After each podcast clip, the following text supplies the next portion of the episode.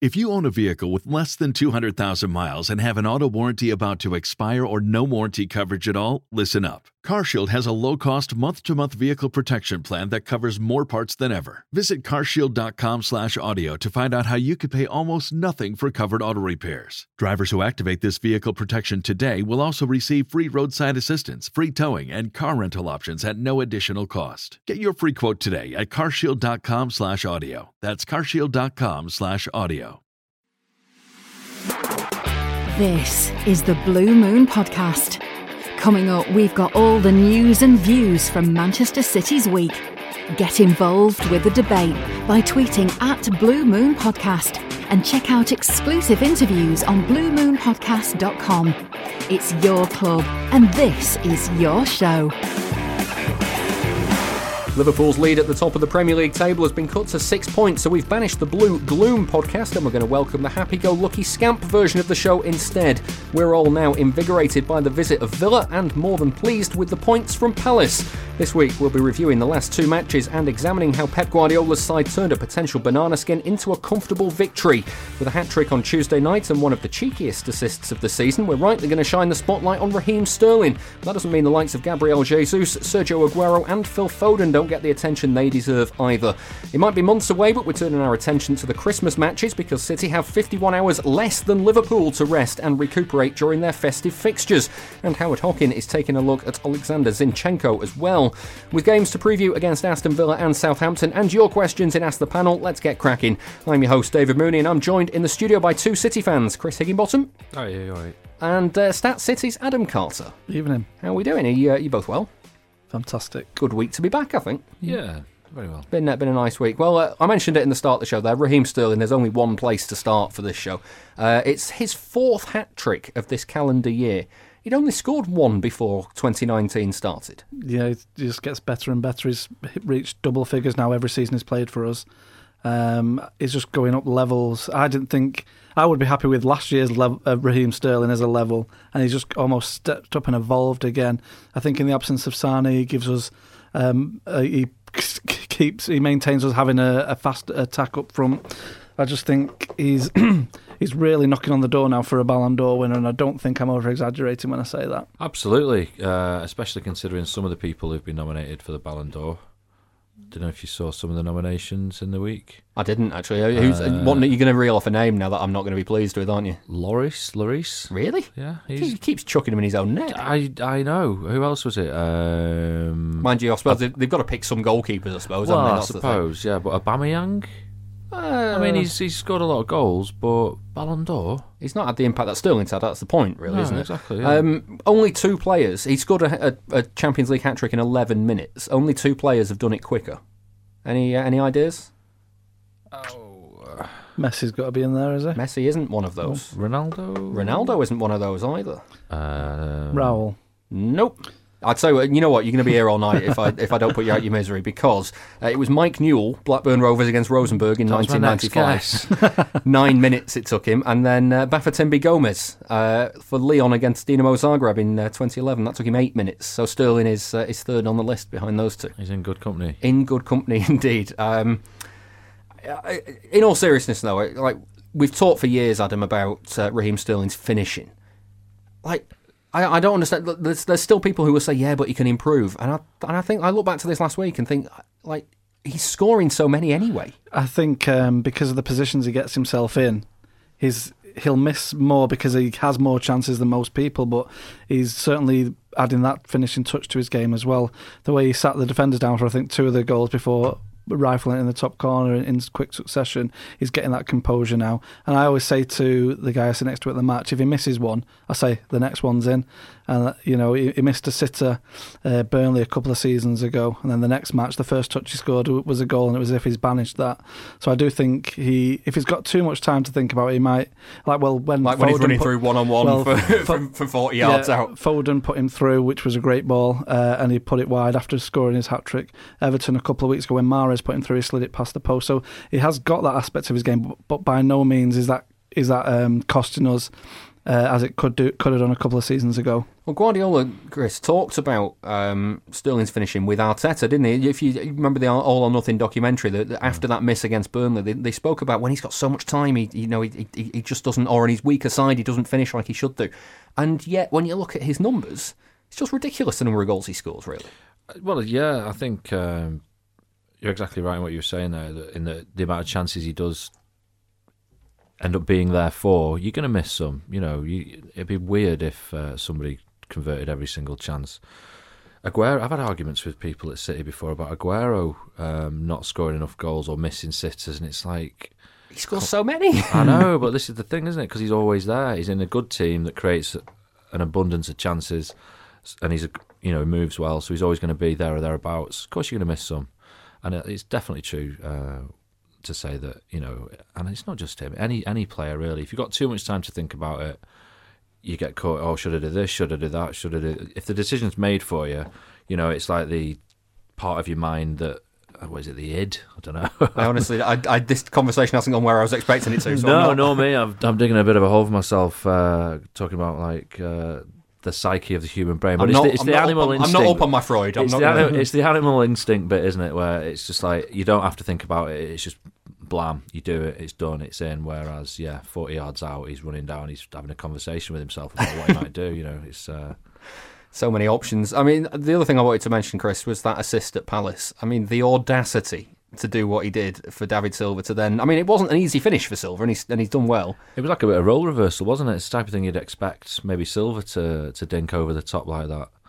Um, it, yeah, audacious. It's ridiculous. Uh, he's got pretty much everything, hasn't he? Can so, you remember that header he scored against uh, Spurs at home this season? He's got it all. You know, I don't, I don't remember what he did. It was like a deep cross to the far post, and he's angled it, in an almost. I think the only player I've seen like put his head across the ball to angle it almost on a curve, like a curvature into the far corner around the keepers, like it was almost like a Niall Quinn esque. I don't remember. I genuinely don't yeah. remember. I, when I think of headers and Spurs, yeah. I always think of Dzeko at, at, White Hart Lane because that one shouldn't have gone in. Yeah, that sort that, of. But like his head shouldn't even. It's like an owl. Yeah, sort of, uh, just rotate. Yeah, yeah, yeah. the owl-headed Edin Dzeko. um, getting back to the point, Adam. You, you oh. mentioned um, the other side of his game with like providing assists now as well, but also couple of defensive. He's been in the news for a couple of defensive uh, well, capers. The tackle at Crystal Palace, and there was one ball he won midweek um, against Atalanta. He had no right to win it. The defender's two foot taller than him, and he's bullied him off. That he's so strong for a small guy as well. He's, we're talking about an all round player now. His stature should suggest that he shouldn't be able to win uh, tackles on his own byline and, and, win headers against these big guys, but he really is. Here he is. He's doing it. He's yeah. the, the, he's the, he's the real deal now. Well, let's talk about Gabriel Jesus as well, because uh, speaking of goals at Palace, it was, uh, and speaking of headers as well, it was a lovely kind of in inverted commas header with his shoulder uh, into the uh, into the bottom corner. But he gets himself into those positions so often. I, I think he's fabulous. I'm, i love him more and more all the time. Um, he had a sort of sensational uh, start to his life at City, didn't he? Uh, although actually, that goal was chalked off against that team I always end up mentioning Spurs, but he's prolific. He gets in the right positions. He's getting better and better. He's getting stronger and stronger. How old is he? Is he twenty two? I don't know. He's he's been here forever, and he's, he's still he's yeah, just, like, still young, ridiculously young. Um, I was having a chat with a, a mate about this actually. The Aguero Jesus conundrum. Aguero's not got much longer on his contract with City. We need to handle that situation really carefully and make sure that we still have Jesus to step into that position in case you know we need to play him enough that he isn't tempted by offers from Europe and needs to know how much he's valued and needs to be told and convinced that he's the mainstay of our attack for the coming years once Serge uh, departs. I was going to say, Adam, he's very quietly had an excellent start to this season. Yeah, well, he reached 50 goals for us, and he's one of the youngest players to do so uh, for the club. So he's almost established, like we were mentioning how young he is. He's an established striker for us now as well. He is 22, by the way, and I definitely haven't just Googled that. um, I think. We, we're talking about him being a replacement for Sergio, but I, I read a, or I remember reading a couple of seasons ago that uh, Pep said once Mendy's fully fit, he would play both of them together because mm. uh, Mendy gives us that width on the byline. Um, I just think he is the man to replace Sergio, and that uh, some people are, are looking at other outlets to, to as a as a striker to replace Sergio. But I think he's got the ingredients to, to be that man. Absolutely.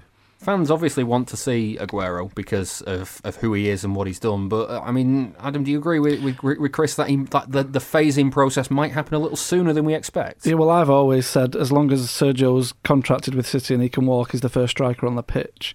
Um, but I, th- I, think now actually Pep seems to be favouring Gab- Gabriel Jesus over the with for the Premier League games, and he's bringing Sergio in for the Champions League game. That's been a pattern the last three or four matches. Um, so I think actually is Pep slowly passing the baton before our very eyes. I think we might, like you say, we might not have to wait as long as we all envisage, and he's he's finding. And there's so many games now. We're going to talk about fixture pile up in a in a in in, in, a, in a while, but that that will aid uh, Gabriel's path into the first team and being uh, named in the first 11, definitely. Although, you know, Chris, what Guardiola will do now is he'll name Aguero starting for the next 10 games and Jesus won't get a look in. Well, he might do, but if he does do that, I think uh, we'll be lucky not to see some kind of injury to Aguero because that's another thing to factor in, isn't it? He's getting older, gets knocks more. Jesus, the opposite bounces around like nobody's business, really. Exactly. It's, yeah, uh, it's, it's uh, incredible how uh, how flexible he is at times. Um, two more goals for Aguero, Chris. Uh, Thirty-four in the Champions League now, fourth in the list of Champions League scorers for not City but for English sides. You're not going to ask me I'm not going to ask you who the others are. No, I think Mike one, Newell. Uh, one, Mike, yeah, definitely Mike Newell's uh, One's Drogba, I know that, um, but I can't. Th- I can't remember. I, I, should have looked it up actually the, the, the others off the top of my head, but uh, but no, I didn't. So glad, I'm glad I'm you didn't because not I going to ask you that. Don't know who it is. Um, no, but it ju- it just shows for for what Pedigree. he's achieved at City. Yeah, absolutely. Consistency. and it also shows uh, our consistency and the fact that we've been in the competition uh, consistently, which is still, you know, a refreshing thing to see. What can given what's gone before. what can we say about Aguero that's not been said already? Can you find anything? Well, his game evolves, doesn't it? He's not as fast as he was when he arrived. He seems a bit stockier now. Um, there was the famous "Will he play under Pep? Will he fit in Pep's system?" And he came out uh, with a quote a few a month or so ago. Um, saying what Pep expects of him, and now he understands what he wants, and they get on great. And he's They had dinner, didn't they? That Yeah, was it. that- they, yeah. they explained it all over dinner. Yeah, yeah, and uh, the, it just seems to fit whatever style. Whichever he's had three managers now, four if you include Brian Kidd for a game, uh, a couple of games. why wouldn't you? That's, that's exactly, what I he say. deserves it. And um, he seems to be able to, like I say, evolve and change his game. And he's certainly working as hard as he ever has, even if he is a, a yard slower. But that that's never going to impact Sergio when he knows where the net is. That's it. He adapts, doesn't he? I Mm. think there's a sort of a humility and a team ethic to him as well. Where, for instance, there was a bit back where Jesus was coming back into the team when he did play them together, and there was an occasion where Aguero could have easily shot. It's and he- Liverpool. Liverpool Liverpool, the 5 0. 5-0. Yeah, yeah, and he knew that Jesus needed a goal. He knew it would have it'd help his confidence, and he rolled it across to him. And I believe that against Crystal Palace, if Aguero had been in the same position that Gabby J had been in, I think he would have probably rolled that across to Kevin because I wouldn't want De Bruyne screaming at me in training for a week about It it. looks scary, doesn't it? yeah, he? yeah. I'm not. He he looks like he when he gets angry, you don't want to cross him. do no, you? No. definitely not. Um, we'll come on to De Bruyne uh, shortly, but uh, I, I, just sticking with Aguero, I'm, I've, there was something that's, that jumped out at me during the Atalanta game, Adam. You probably won't remember it, but there was a point where Atalanta passed the ball back to the goalkeeper. He took a, it wasn't a great, it wasn't a bad touch, but it wasn't a great touch. And Aguero thought, I'm having this, and he closed him down, closed him down, and the goalkeeper ended up facing his own goal with like nowhere to go because Aguero was pressing him, and they ended up giving the ball up to City. And Phil Foden did it again at like a couple of minutes later, and it, it really struck me at that point. Phil Foden, the, the young, energetic player you would expect to go chasing around the pitch. Aguero's never been that pressing sort of player, and yet here he is doing a lot of the legwork for the team. Yeah, I think it's rubbing off. I mentioned uh, the end of last season. There was a, a moment in the derby where he chased one down at the corner flag and he looked really pumped up. Now this is a guy who's been there, done it, won everything you can in England. Uh, got so many t-shirts that got nothing to do with him. Yeah, and he's still got that fight and that hunger, and that's going to rub off on players like Phil Foden who can learn from that. And if Sergio's doing it, who I say has won everything, he's looking around thinking, I best put my shift in here as well because I want to be like him and I want to win everything. So he really does, you know, lead from the front, and that's the best player you want up at the top to show that example. Phil Foden, Chris, um, looked. He Love looked a part, he looked a part of the team, didn't he, against Atalanta? He looks every inch the first team player. Uh, I can kind of understand to an extent when Pep is saying he's not near the level of Silva or De Bruyne in certain aspects, but I think he's playing on instinct, isn't he, Foden? He's such a natural. Uh, he's took a. It'll take a bit of a time to acclimatise to like the literally the physical strength of uh, the level because each time we go up, it's like it's it's hard. It's another battering ram. Isn't yeah, it? yeah. It's a harder physical level. It's a tactical notch up. But he plays instinctively and he just keeps proving that he's good enough. At the next level you put him at, he's good enough. Playing for England, he'd be good enough. There's maybe certain aspects of his play, defensive, nous, uh, experience. I mean, he's it was highlighted perfectly in the sending off. Uh, a more experienced player would have let that player go because he knows this ref's dying to send him off because it was a pretty needless yellow card in the first place. Don't do it again did it again, get sent off. He will learn from that. But I think that's maybe the sort of area that Pep is alluding to in terms of not being at a level. But football wise, come off it. He's there. He's there. He, I mean, you look at him, and when you when you look at, at, at kind of like the way he talks and the way the way he behaves and the way he speaks in interviews and the, the way he kind of appears on like outside of football, he feels to me like a very young nineteen year old, if you know what I mean, mentally. But yeah, when I you, saw his but, birthday cake. But then, but then when you look at him, um, kind of in the team, he looks so much older than nineteen. Does mm. that did, does that make sense? That kind of juxtaposition. Yeah, well, you see videos of him dribbling a football down the street in Edgeley hours after a game, and I, I you wonder if he's got that mature mentality. But on the pitch, granted, he made a mistake midweek, but he's not let us down technically or you know physically. He looked like he was meant to be there. He was, you know, he had their midfield on strings in parts. That pass to Raheem had no right to make that pass. That's a pass of a David Silva has been playing 15 years.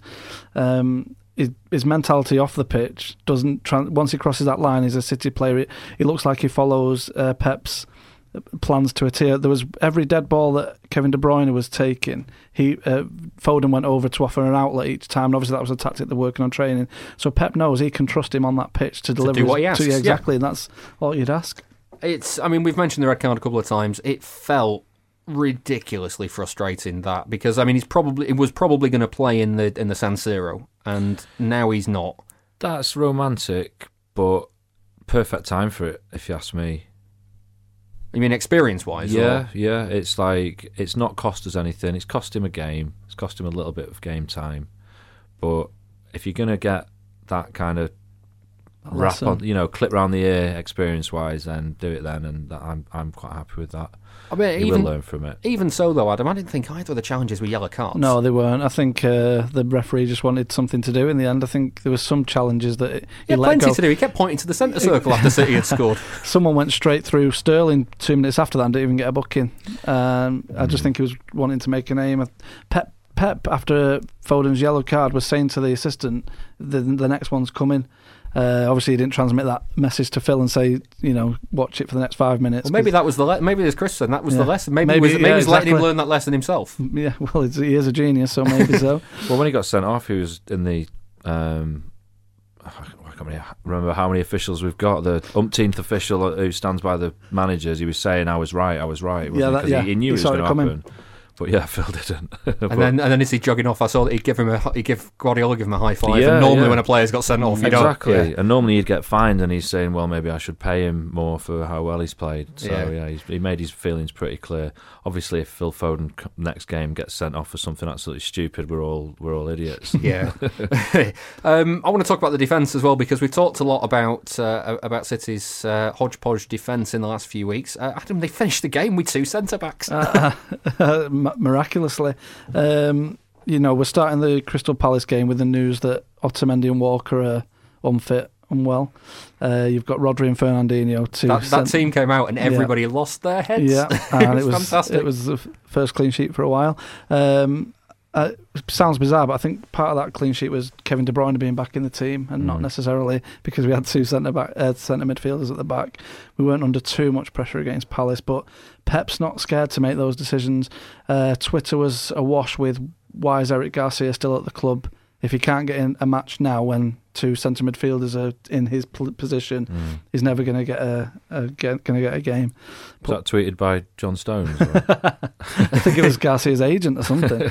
Um, but I just think Pep knows what he's doing. In Pep, we trust. Um, you know, you know, it's it's almost you know, just unthought. Un, well, didn't he win the Champions League final with the IR at centre back? He did. He's, I mean, he's but- edging closer to his dream of starting with 11 midfielders, isn't he? We've Well, already I- got one in Yeah, was that Well, seven? well, at I, that I just thought at that point as well, it was a shame for him that, that Zinchenko wasn't fit because he'd have been, he must have been tempted, even though Mendy was the better option, to go, you know, I could just get another midfielder in this team. yeah, yeah. Absolutely. He, loves it. um, it- it's it's funny as well because like the way it was all set up. I remember I, I was tweeting before the game uh, against Palace, Adam, that um, we before we knew that Otamendi was injured, that that you know he was mysteriously missing, and then he's found bound and gagged at the CFA um, because it, it, it's weird. It felt like he needed some time out of the team, but City couldn't give it to him. And now that John Stones is back, now that Fernandinho can push back into midfield, it feels like even though like Otamendi might not be in great form, he has been injured. It feels a lot more settled. Yeah, I think that's why he made that switch in midweek to get Stones and Otamendi back together for half an hour or whatever it was. Uh, the game was already won. Uh, Atalanta are still going to play some good stuff in and around our box. It was a good exercise to have Stones and Otamendi back and get that confidence back up. We can't forget that they were a big part of the the title winning side of a couple of seasons ago.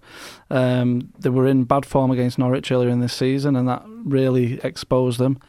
Uh, I've bookmarked, bookmarked, bookmarked a tweet that said uh, City will never win the title with these two idiots at centre back, so I'm retweeting that at the end of the season Is that when we're one of lifting it. That might be one of mine. I don't know. no, it was a major publication that will remain nameless until I thwart them at the end of the season. Look forward to that. yes. Um, Chris, on a more serious note, though, Rodri went off injured uh, against Atalanta. Are you concerned about that? It- the Hammy, noi- isn't it? Yeah, the noise is it might only be a small one, but uh, you know, it, it it still feels like he was really settling in. Yeah, but you know, John Stones. It's not the worst boy to come in, is it?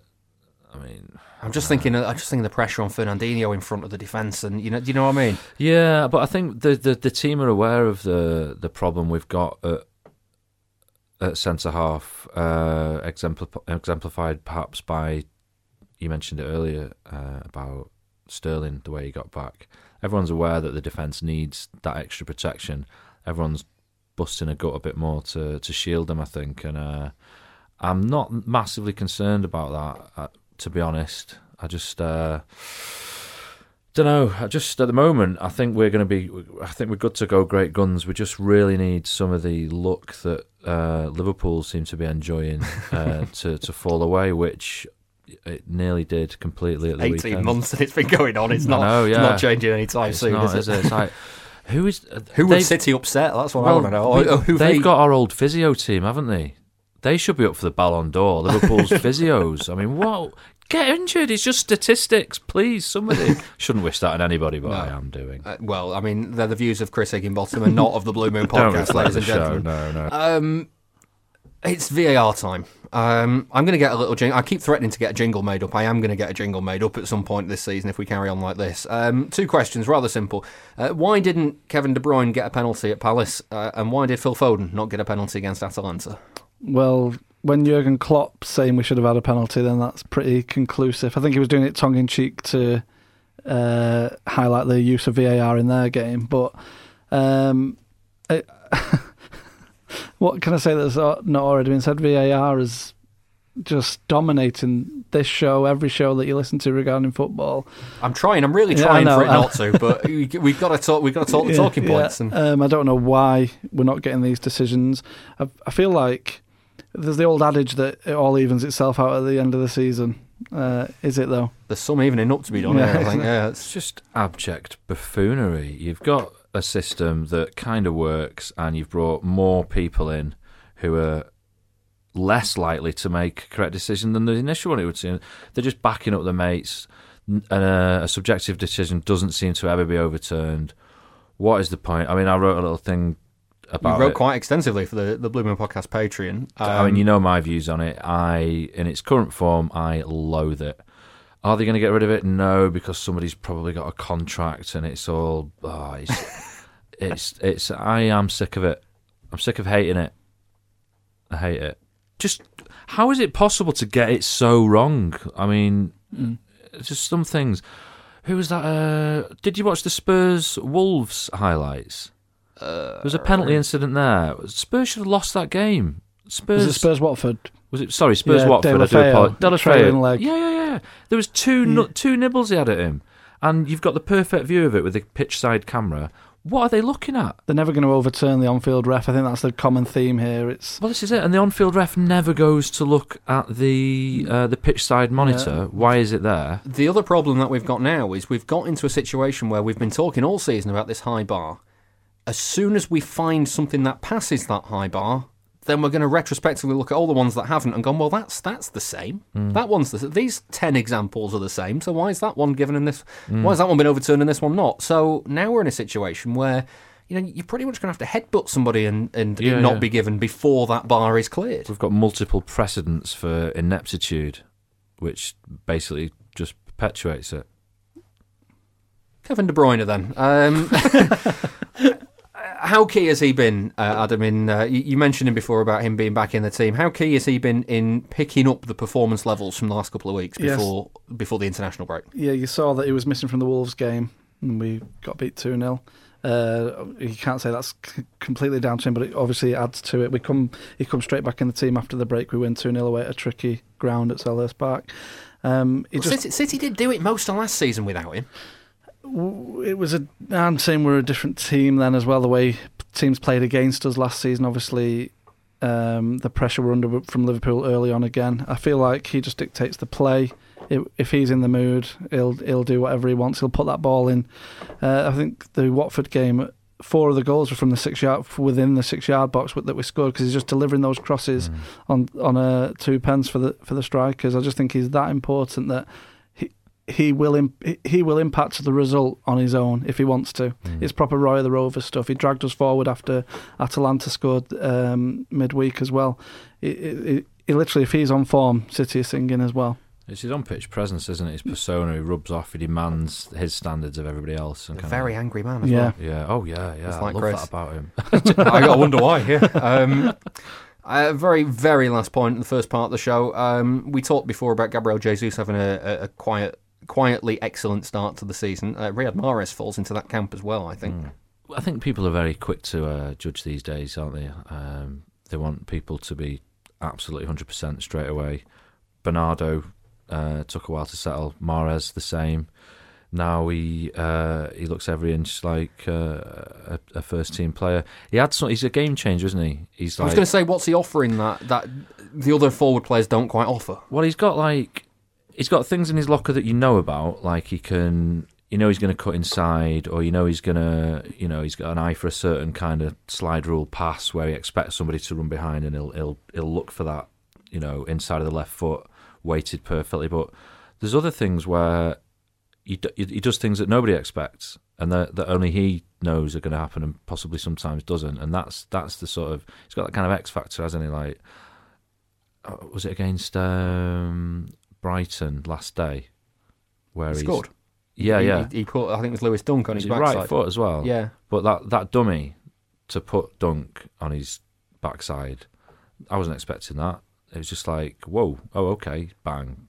It was the sort of one where I love it when it happens, where the person who's doing the camera gets done as well. You know yeah, what I mean? yeah, yeah, like the whole crowd. Yeah, just whoa, whoa. Yeah, yeah. just not in shot anymore. But yeah, he's uh, he's got he's got unexpected. He's got the X factor, hasn't he? He's got something unexpected in his locker which can win a game, which uh, is invaluable. I think um, Mahrez is my player of the season so far for City. He came back on the back of winning uh, the the cup with um, his national team.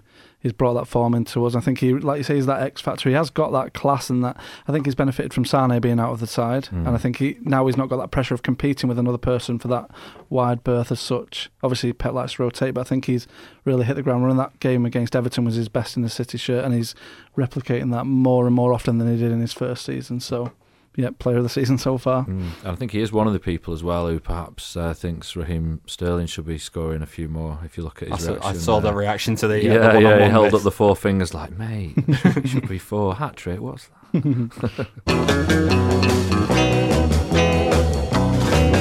Chris, would you like a beer? Oh, don't mind if I do. Uh, go on, we've got a box there. Go on, take uh, take one out. This is nice. What's Excellent. What have you What have you got? I've gone for a uh, Brute IPA. Uh, it's called Grand Slam. It's got a silhouette of a man clutching a large hop bud, which I'm assuming is meant to resemble a rugby ball because it's called Grand Slam. And it's 6%. ABV, so that's probably also why it's called Grand Slam.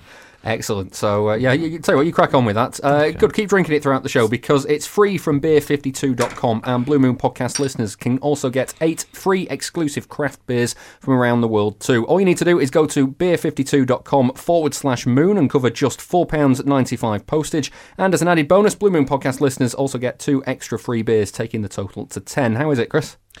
Well, it smells lovely. I'll just take a sip now. Tell you what, it's not half bad that. Excellent. Well, uh, Beer 52 head around the world to find the best and most interesting beer from the greatest small batch breweries.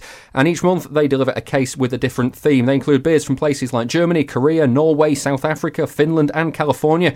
And they also haven't forgotten their roots with the UK craft beer scene as well. There's no lock in with Beer 52 and you can leave at any time. Your first box will be sent to you the next day and will contain beer from all over Europe hoppy IPAs, hazy pale ales, refreshing lagers, and more from breweries like Aura from Italy.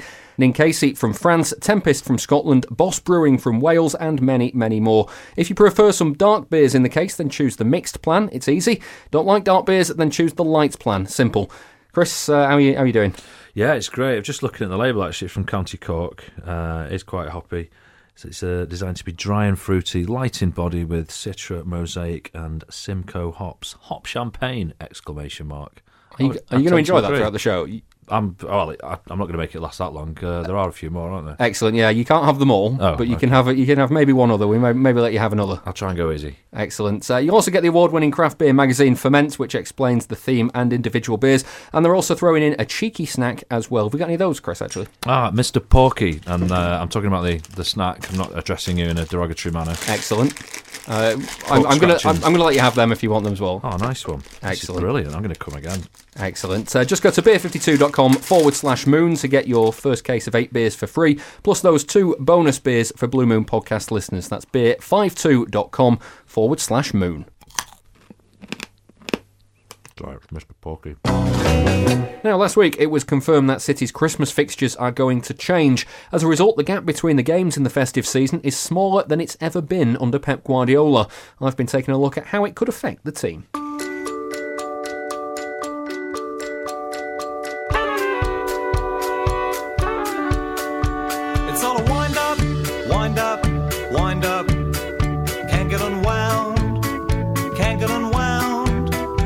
City should have travelled to Wolves for a kick-off of 3pm on Boxing Day before they hosted Sheffield United on December the 29th.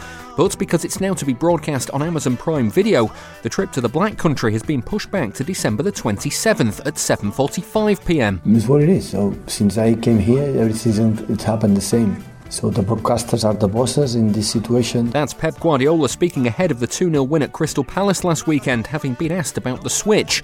He's right that his Christmas matches have been changed in the past, but it's never been this extreme. I love to play in, in boxing days, in winter time, when everybody's at stop, the families, kids go into the stadium and enjoy the games. I like it. I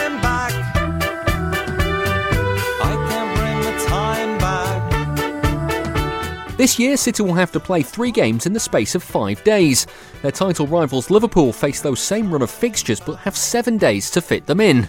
What perhaps makes it worse is that Wolves are a common opponent too. So not only do Liverpool have extra rest, the team they're up against have had their recovery time severely reduced as well. Another day we, we will have more, uh, you know, we will have more recovery than the other one. So it's what it is. So maybe the broadcasters are fans for some club, but listen, this referee, this referee, we have to play tomorrow, we have to play tomorrow. So after we have a meetings with the Premier League, with the managers, with the UEFA, and they are so glad, nice pictures, good cafe, it doesn't matter.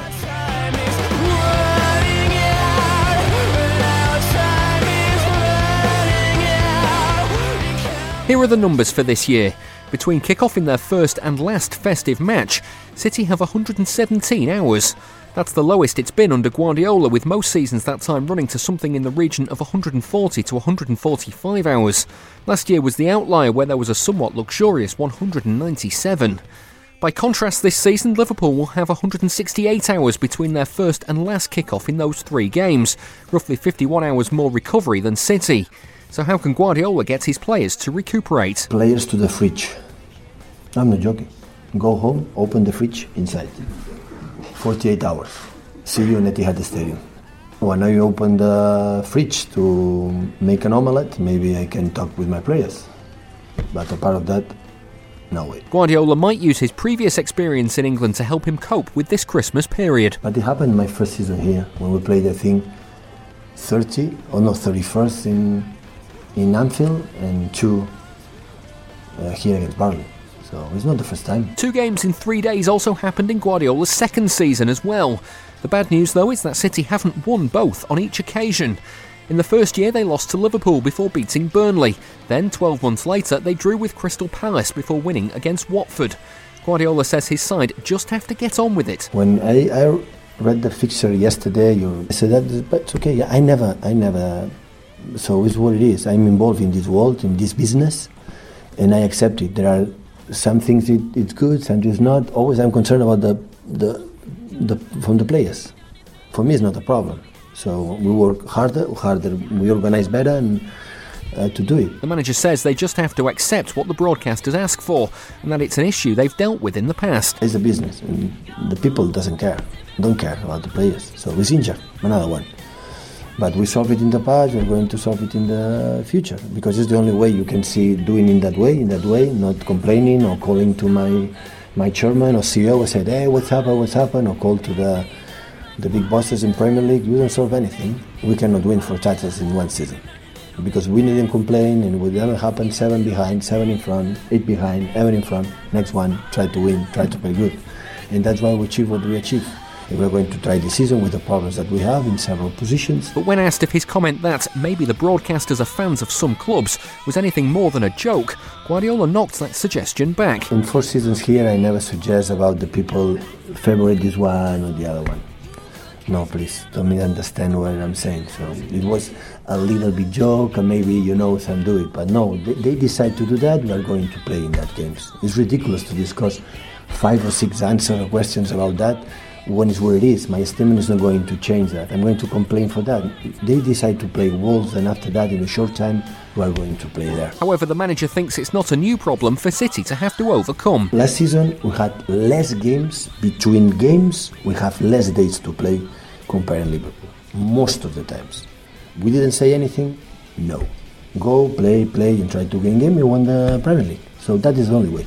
In many, many games, we had less games to di- between games, less days between games. But another issue, another part of the season, maybe this season, next one, we'll have more days. City's game with Sheffield United on the 29th of December has also been moved back to a 6pm kickoff.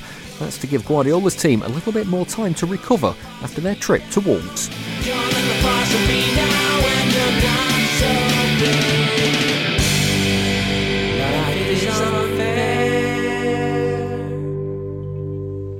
Hi, this is David Bernstein, and you're listening to the Blue Moon Podcast. Check out exclusive City interviews on our website, bluemoonpodcast.com. A look at City's Christmas fixtures there. Um, Adam, how how is this okay?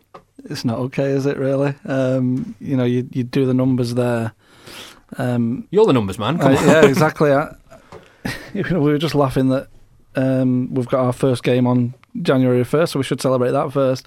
Um, you know, I don't want to come on cry and say it's not fair, but, you know, it's statistically not fair. there's evidence there. I love Pep's comment there about getting his players in the fridge, and that's the only time, that's the only recovery we can do.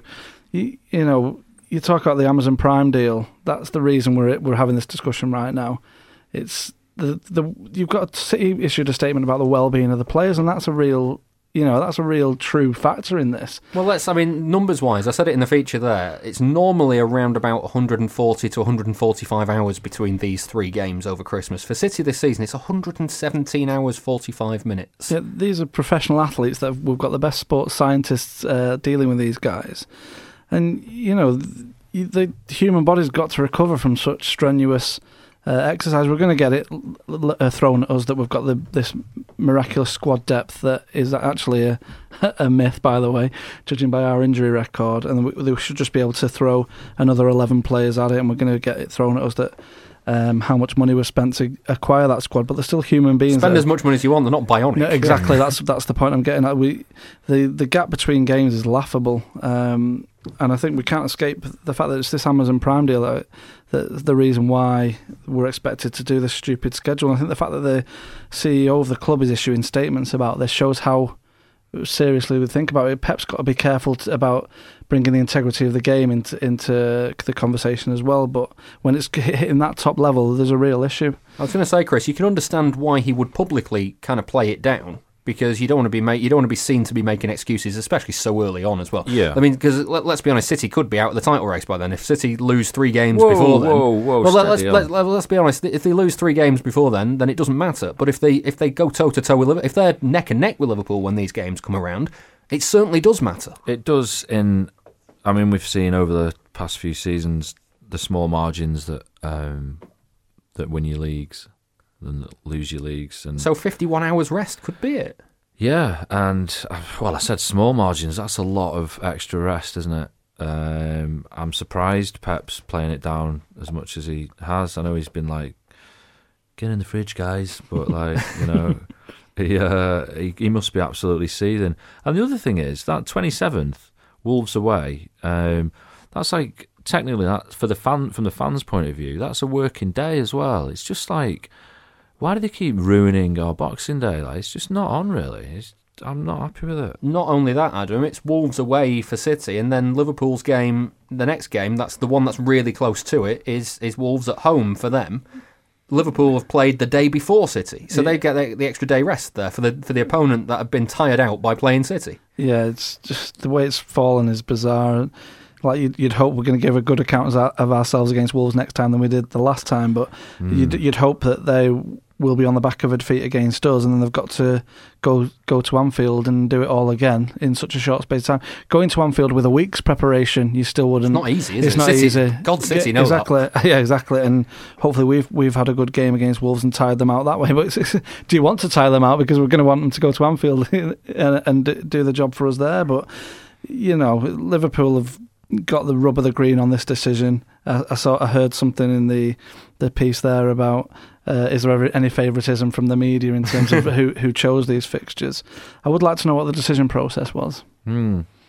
Who sets the? Uh, is agenda the right word? I It's the don't know. broadcasters, isn't it? I think that's uh, it's as simple as that. The, uh, the the league bends to the will of the broadcasters. They're the one that's they're the ones that paid the money. It's ridiculous having three different platforms anyway, isn't it? Really, for like, oh, you want to watch your team? Well, get this, this, and this. Don't go uh, downloading any illegal illegal streams, will you, uh, folks? Don't do that, by the way. It's illegal. Not the advice of the Blue Moon Podcast No, again, but no. it's uh, maybe the advice of Chris Higginbottom. Who knows? wouldn't, wouldn't dream of it, sir. Um, speaking of an early game, uh, Aston Villa at home for the uh, for the weekend. Um, October has been pretty kind to Villa. Adam, they've uh, they've won two on the bounce. It brings them into the mid table. They have won against Brighton and Norwich, though, is the caveat. Yeah, I think they're finding their feet in the Premier League now. They're back in. They're a good club, uh, well supported club. Um, I like the, the fact, first and foremost, the fact that they're back at the big, the, the top table. But if we need to be thinking of having designs on retaining the title, they're the games you need to win. We've already lost one home game for me, and for me, in a title winning season, you can't afford to lose a home game. We've done that now, so we've got to go and win an away game that we didn't win last season. Um, God, that's, that- that's such a statistician's know, yeah, view sorry. of the world. Yeah, uh, sorry. Um, so yeah, early kickoff. You the best thing about an early kickoff is you've done your job. You can relax. The worst thing about it is if you lose, your weekend's ruined so soon. So um, Liverpool will be watching that game. They play on the Sunday. Um, hopefully, we can do do the job there and then reduce it down, reduce the gap down again. And that's all we can do now until we play them.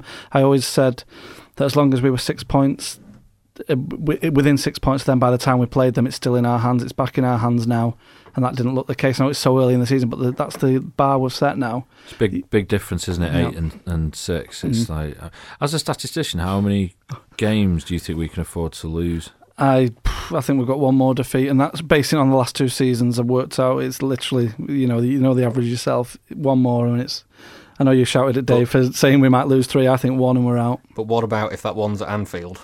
No, no, Oh, I'm not going point- there. I'm not going there. I'm not going there. Um, the, the the funny thing is, Chris, Aston Villa, for me, always feel like the team that come to the Etihad and City go right. How many is it going to be this week? Again, The, the record is remarkable against them. I don't want to even go there because I said this about Norwich. We know, always uh, do well exactly. against Norwich. I was even in, you know, one of those last man standing things where you all chip a tenner in. And the prize was like one thousand eight hundred and sixty quid, and I was I was actually saving City for like one of the more difficult weeks, thinking, well, I'll I City Norwich or Norwich against City, yeah, that'll be that'll be a a banker for us, and yeah, promptly booted out. Season looked ruined. Uh, I was not a happy chap that day, so I don't really want to be too, you know, counting the chickens for Villa. But we, but we but well, uh, historically, yeah, we always do well against Villa, don't we? but there's a there, there is a, a more valid point in you know don't get complacent. Yeah, I think I don't think we will now after such, such these shocks early on. Mind you, having said that, we said oh we'll bounce back from Norwich. We did with the Watford game, and then uh, the Promptly Wolves game lost- came. yeah, the promptly lost Wolves against game comes around. I think the centre back situation isn't going to help us, but I think we should have enough at home, and we should have learned those lessons from the two games. You know, you know. I, I heard someone on the podcast a couple of weeks ago saying the Cats used eight of its nine lives now, and I do. I seriously think we're there. And home against Villa isn't the, the time to be using your ninth life either. Yeah, I mean Jack Grealish does he worry? you? Yeah, he he's looks up for it. He's, he could have gone to Spurs a, a couple of transfer windows ago. He seems up for it. I think he's a good player. I, I think we should have enough to combat that. Um, he's certainly their danger man if we're picking one, but we shouldn't be looking at Jack Grealish. This is going to come back to haunt me, and you'll make sure it does. um, this Jack Grealish shouldn't be the one to worry. a- We shouldn't be worrying about Jack Grealish when we've got Villa at home. I'd be very worried about Jack Grealish if I was uh, a sock manufacturer or Villa's kit maker. Have you seen the size of his calves? I can't say I've noticed. He can't even pull his socks over his calves because they're like He doesn't skip leg day. thighs. His calves His are like calves are like thighs. it's ridiculous. What are his thighs like? Mm, Torsos. uh, torsos. Yeah, I don't know, like, but he's got. It's just something a bit. I It, it's ridiculous. Have you not seen the man? He can't pull his socks up. it's because his calves are so massive. It's Well, uh, weird. let's hope he doesn't use those calves to good effect uh, on Certainly hope Saturday. not. They're due, Um, they're due a strain, I think. How do, this is a man who doesn't want people to get injured, and here he is, wishing calf strains Oh, and just throwing hexes about like it's nobody's business. exactly. Um, how does City line up then, Chris? Aguero or Jesus, Mahrez or Bernardo, Foden even? Well, I t- I've not- I've not seen them train, so I'm not asking you to physically pick the team. oh, thought you were. That was literally the question. It's kind of it's metaphorical. I, I don't know. I'd play a mer- metaphorical front two. I'd play a metaphysical uh, midfield five. and a hypothetical back four. There we go. Absolutely, yeah, yeah. And a, a literal goalkeeper I'm who getting- can play in midfield. I'm getting absolutely nowhere with this line of questioning. So uh, let's move on to the League Cup. Sorry Uh, Adam, um, it's Southampton in the League Cup. It feels like one of those games where not a lot happens, but somehow one of the teams scrapes through, and it's usually City in the League Cup for the last couple of years. Exactly. With that's my thought entirely. Um, it's going to be similar to the Wolves game a few years ago when they in the Championship. I think it's going to be no one really wants to be there. We obviously want to do well in that competition, but we don't care how we how we do well. Uh, I think it'll be similar. Uh, we will rest a lot of players, obviously, with the fixture pile up that we mentioned. Um, Foden will shine. People, the fringe players like Cancelo, uh, whoever's out of the team at that point in terms of Bernardo or Mahrez will come in. So y these are the type of games we've had over the few years now with the Leicester game in the League Cup, um, the, the game against Wolves I just mentioned, where you can almost there's almost a pattern to the, the competition now with Pep. He picks because let's face it, our second team is a decent team as well. He'll play that with a sprinkle of a few uh, star, ma- mainstream stars in there, and we'll in the early rounds of the League Cup we'll just bundle through. Um, like I say, you'll see a similar uh, lineup to the Preston game, and I don't expect four, five, six, but I expect us to win maybe on penalties or something like that to just uh, scrape through. Yeah, Chris. I mean, mm, not going to love, love the Carabao. not going to ask you this question, uh, Adam. Uh, do, you- do you want to see someone like Taylor Harwood Bellis? I'm not asking you to get near the team. I'm not, not don't want any team news from Chris now. Disappointed. Yeah, I think uh, Garcia and Bellis could do uh, a job at the back again, um, preserving Fernandinho's legs for a- any chance we get. It'll be, it'll Yeah. be a wise move for Get that. him in the fridge already. is what I say. Uh, now, a real question for you now, Chris. Uh, three, uh, possibly possibility of three in a row with the League Cup uh, for City. How how realistic is it? Very realistic. I will embellish.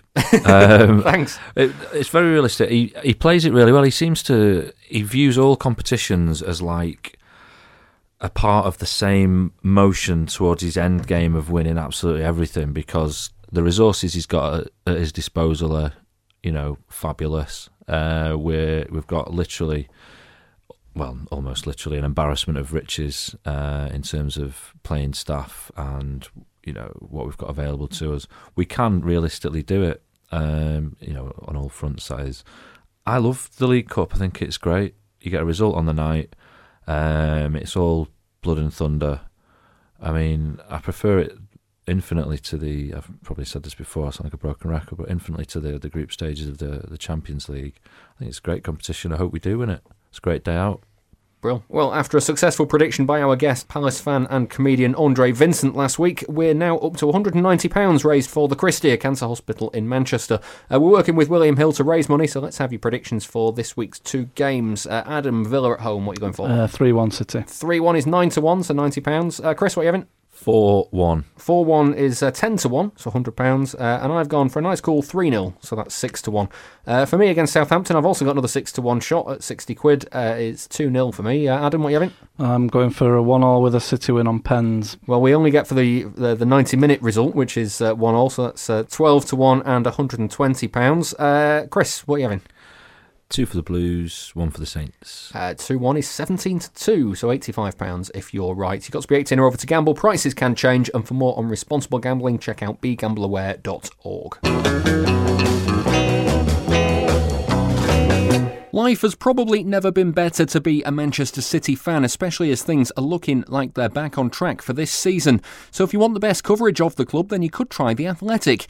They've got interviews, features, and stories about City from a world class team of writers. It's totally ad free and there's no annoying pop ups. If you want to give it a go, then head over to theathletic.co.uk forward slash blue moon and you'll get 50% off your yearly subscription at £2.50 a month and a 30 day free trial.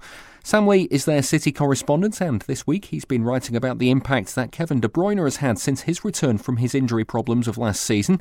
He looks at how a tactical tweak has seen the Belgian slip into the right back position and start a move that can cause havoc, and how it leaves him in space to whip dangerous crosses into the box. We've also all been crying out to see Phil Foden some more, and after his impressive performance against Atalanta, Sam's been looking at how he slots into the team compared with David Silva and De Bruyne. Sam's also looked at what all of them bring bring to the team in terms of passing, movement, goals, and pressing, and why Guardiola still says that Foden is a long way off the levels of his teammates, even if he's well on his way to becoming a first team regular. So if that sort of stuff is your thing, then head over to theathletic.co.uk forward slash blue moon to receive 50% off your yearly subscription and a 30 day free trial. Welcome to the new home of football writing.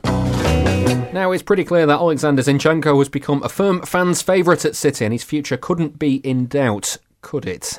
Howard Hockin explains.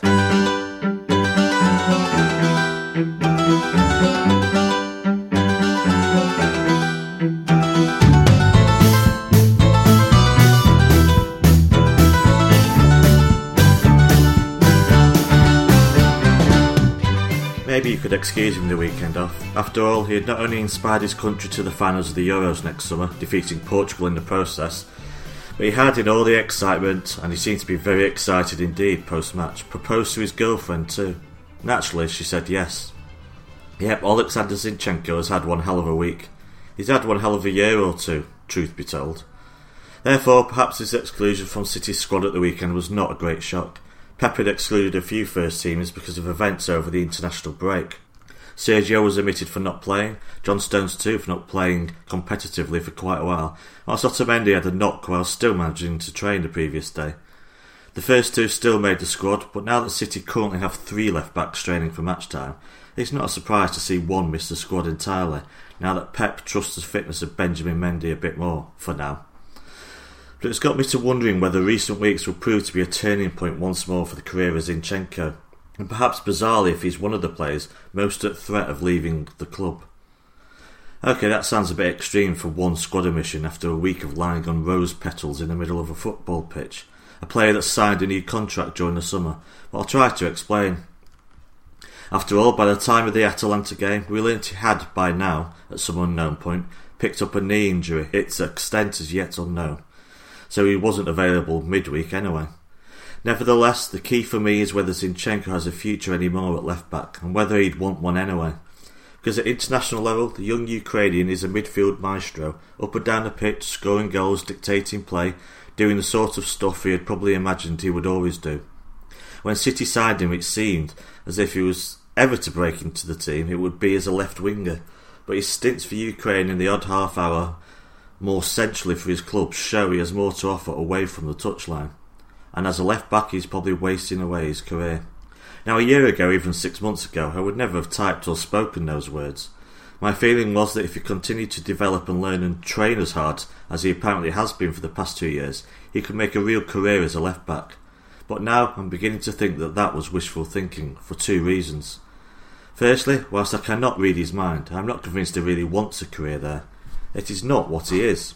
Many a player has transformed their career with a position switch, but Zinchenko does not need to, well certainly not at any other club. David Alaba is an example that springs to mind of a player that switched from midfield to full back while still maintaining some midfield roles for his country, Austria. But when Zinchenko plays away from left back, he plays well. So why convert him into something he's not to fill a gap at a club that could spend £50 million on a proper left back any time they desire? And at a club where finally there is no gap to be filled right now, not in the short term at least. Mendy and Angelino are fit, and they are fit left backs. The purchase of Angelino may have been a canny financial one, but there's little point him being at the club if he is not one of the top two recognised left backs at the club. Which puts Zinchenko in something of a dilemma, because where he would probably prefer to play, where he plays for Ukraine, is overloaded with talent right now, as it has been at City for many years. Left footed David Silva will say his goodbyes next summer, of course, but we expect and hope Phil Foden to step up to take the spot, even if he's not an identical player. I even expect Bernardo Silva to drift centrally eventually, at least some of the time. Another player who uses his right foot simply to stand on. Then there's Kevin De Bruyne, of course, and Ilkay Gundogan and Rodri and Fernandinho, though he will be 35 by next August. Not that you would know it. Is there room for another midfielder? If City dip into the transfer market again, certainly not. And as it's a weekday, links with Isco are of course resurfacing in the press. And yet I need to see him there. I want to see what he would do as a number six or number eight. I'm intrigued as I think City are wasting his talents if we persist with him at left back for another minute. Guardiola is of course fluid with positions and has converted more than just Alaba to new roles. Yaya Toure for one was deeper with Pep than he would be for City. Guardiola is far from the only manager with a fluid approach to positional roles, but he does put huge trust in natural midfielders to play in defence.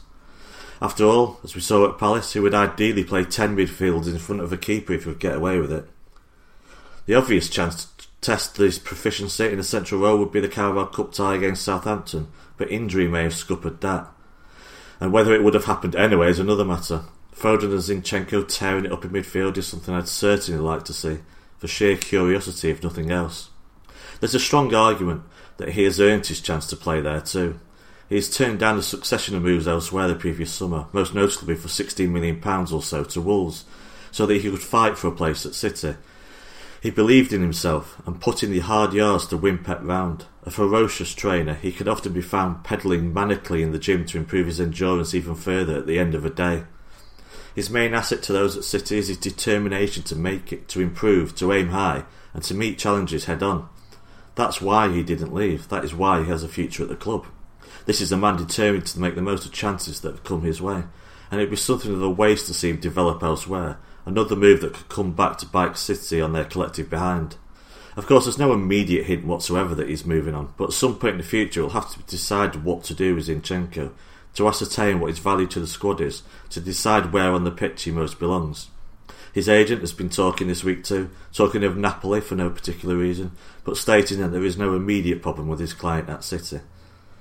Of course, many a City fan will struggle to visualise Zinchenko as a future world class midfielder, and if you want to be a regular in City's midfield, world class is what you have to be. They don't see him at that level, though he is only 22. It's almost as if he should be disregarded for such a role because he's not peak Yaya Toure or David Silva. But at his age, nor were Yaya Toure or David Silva. Then how would they know without seeing him play regularly in a preferred position, perhaps on the left of a central midfield duo? Do we know how ruthless his shooting really is, or his passing from different areas of the pitch? But then again, are his star performances for his country just an elevation of his pride for playing for them? Something that could not be replicated at club form. Well, I don't see why not, as he's not one to give less than 100%, as I've already mentioned, and he has time on his side. Zinchenko has a balanced skill set, and that may be part of the problem for him. A jack of all trades can often be shunted around, never finding a true home. Either way, Zinchenko's decision not to leave in the summer of 2018 has proved very useful indeed for him and for City, helping them towards an unprecedented domestic treble. Zinchenko is no youth product that's come through the ranks on the age of eight, but his success at City, signed for mere £2 million as an unknown in the Ukrainian league, would mean something, something different than a £15 million signing doing well. It would show that the team is not just about cherry picking the best talent. It would show what application and desire can bring a footballer, and it would showcase once more the talents of Pep Guardiola in moulding players and making them better. For everyone's sake, I hope Alexander Zinchenko is at City for a very long time.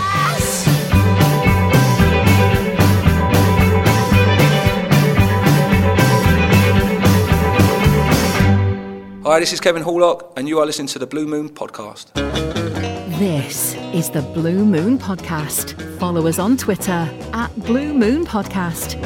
Howard Hockin there. It's time for Ask the Panel. Get your questions in at Blue Moon Podcast on Twitter. You can email us through the website, bluemoonpodcast.com. Uh, you can also search for us on Instagram, which I keep forgetting to take the photographs for at the end of each episode. Uh, just search for Blue Moon Podcast on there as well. Uh, first up is Jonathan Beals on the emails, who asks, What do you think of the idea that City could employ influencers to improve the atmosphere?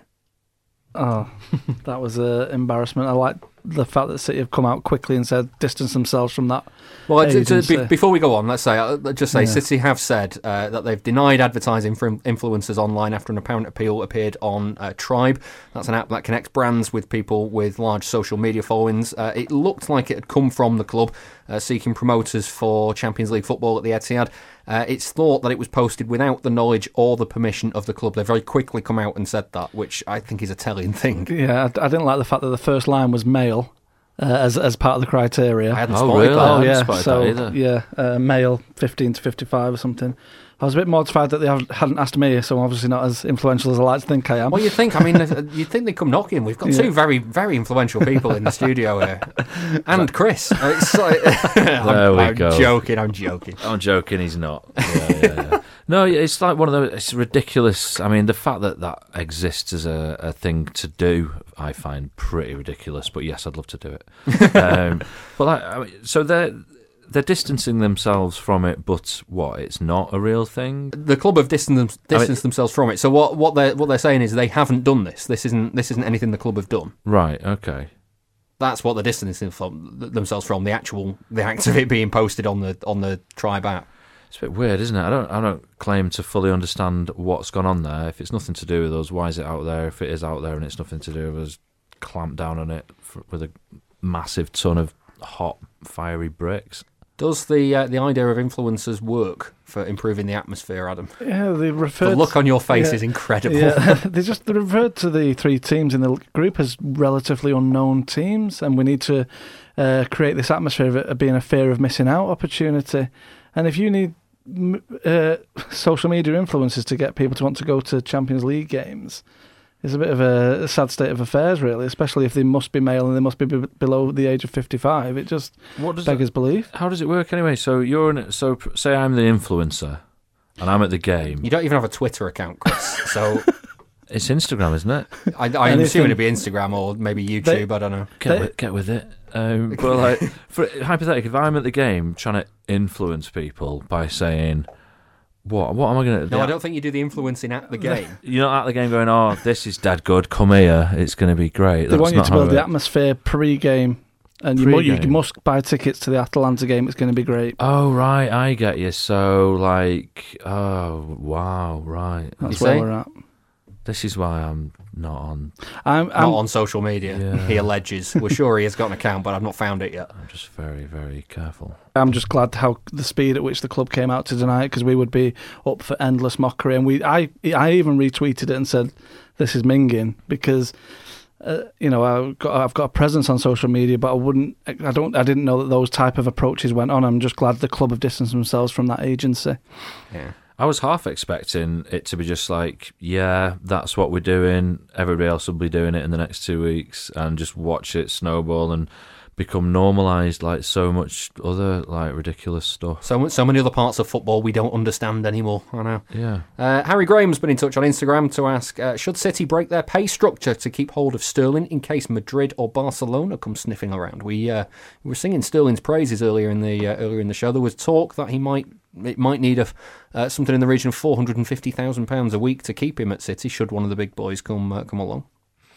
Don't know. I mean, is that necessarily once you've reached a certain level of like um, wealth?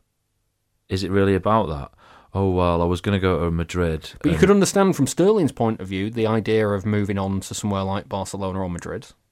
Exactly. So what what could City do to keep hold of him? I think the question is. Well, I know, but what I'm saying is, once you've reached a certain amount of wealth, and you want, if you've thought, I'd quite like to live in Barcelona and ply my trade there as a footballer, but City is saying, oh, we're going to break our wage structure, I'd be like, well, I've I've had a great time. Hopefully, you agree that I've served you really well. We've won a lot of stuff, but this is, you know, time for time for him to move on, like he did from QPR, like he did from Liverpool. And So is the answer that City couldn't keep hold of him if they if if one of the big boys you came along? it's not if they come along; it's if he wants to go.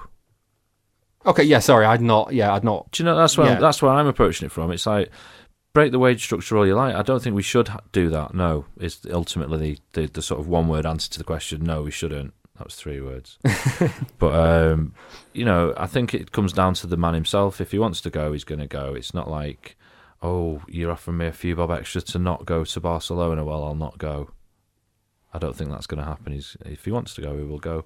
He's happy where he is at the moment, and I'm happy with that. I think we've managed to retain so many players without breaking our well, uh, our wage structure. Mm. Sergio signed God knows how many contract extensions. De Bruyne has, uh, Ederson has. The, all these six-year deals that we're throwing out without having to break that. I don't think a club of our stature now needs to throw money at it anymore. I think we we've had times of doing that, and now I think we've got a wage structure that works for us. and a level of prestige which is attractive enough. Yeah. Yeah. And uh, finally, this one is uh, an anonymous question. When you hear the question, you can understand why. So don't worry, Pete Maudsley on the emails. I'm not going to reveal who, who uh, sent it in. Uh, which City player would be easiest to get in the fridge? I'd like to put Raheem or Bernardo in. I'm thinking. I think Bernardo. Bernardo's the smallest, so you can cram him in there. Would you, who basically who would you have to take out the least stuff for to get in the fridge? Uh, so it's a question of volume Yeah. and um, kind of gym- Cooperation as well. gymnastic sort of Ability. Mm. yeah mm. Cooperation, I. I, I suppose. I mean, we aren't putting them in the fridge against their will. I mm. suppose they've got they've got to be happy enough to climb into the fridge. I'd say it's probably going to be Bernardo, whether he likes it or not. The, the, the rest of the team will get hold of him already, and just yeah. sling him in the fridge. yeah, it seems to be the way it goes for him, really. doesn't? Yeah, yeah. Anyhow, anyhow, if you've got any suggestions, and God knows why you would have, but you never know, uh, tweet us at Blue Moon Podcast and uh, get your questions in for next week as well. Uh, but for now, that's it for this week's show. A special thanks to my two guests, Adam Carter Thank you. and Chris Higginbottom. Thanks for having me. If you'd like to hear the three of us plus one of our Patreon backers discussing some memorable City comebacks, then go and sign up to our Patreon page. Just search for patreon.com forward slash Blue Moon Podcast. The bonus shows are available for everyone who backs $2 per month, and if you'd like to be on that show in future, then you can just have a look at the $10 a month tier. Don't forget to subscribe to the show and uh, leave it a rating and review on iTunes or wherever you get your podcasts from. I'll be back next week with a look at the Villa and Southampton games. See you then.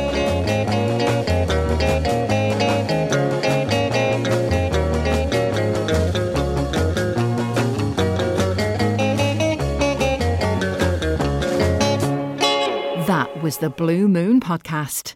Please support the show. Patreon.com forward slash Blue Moon Podcast.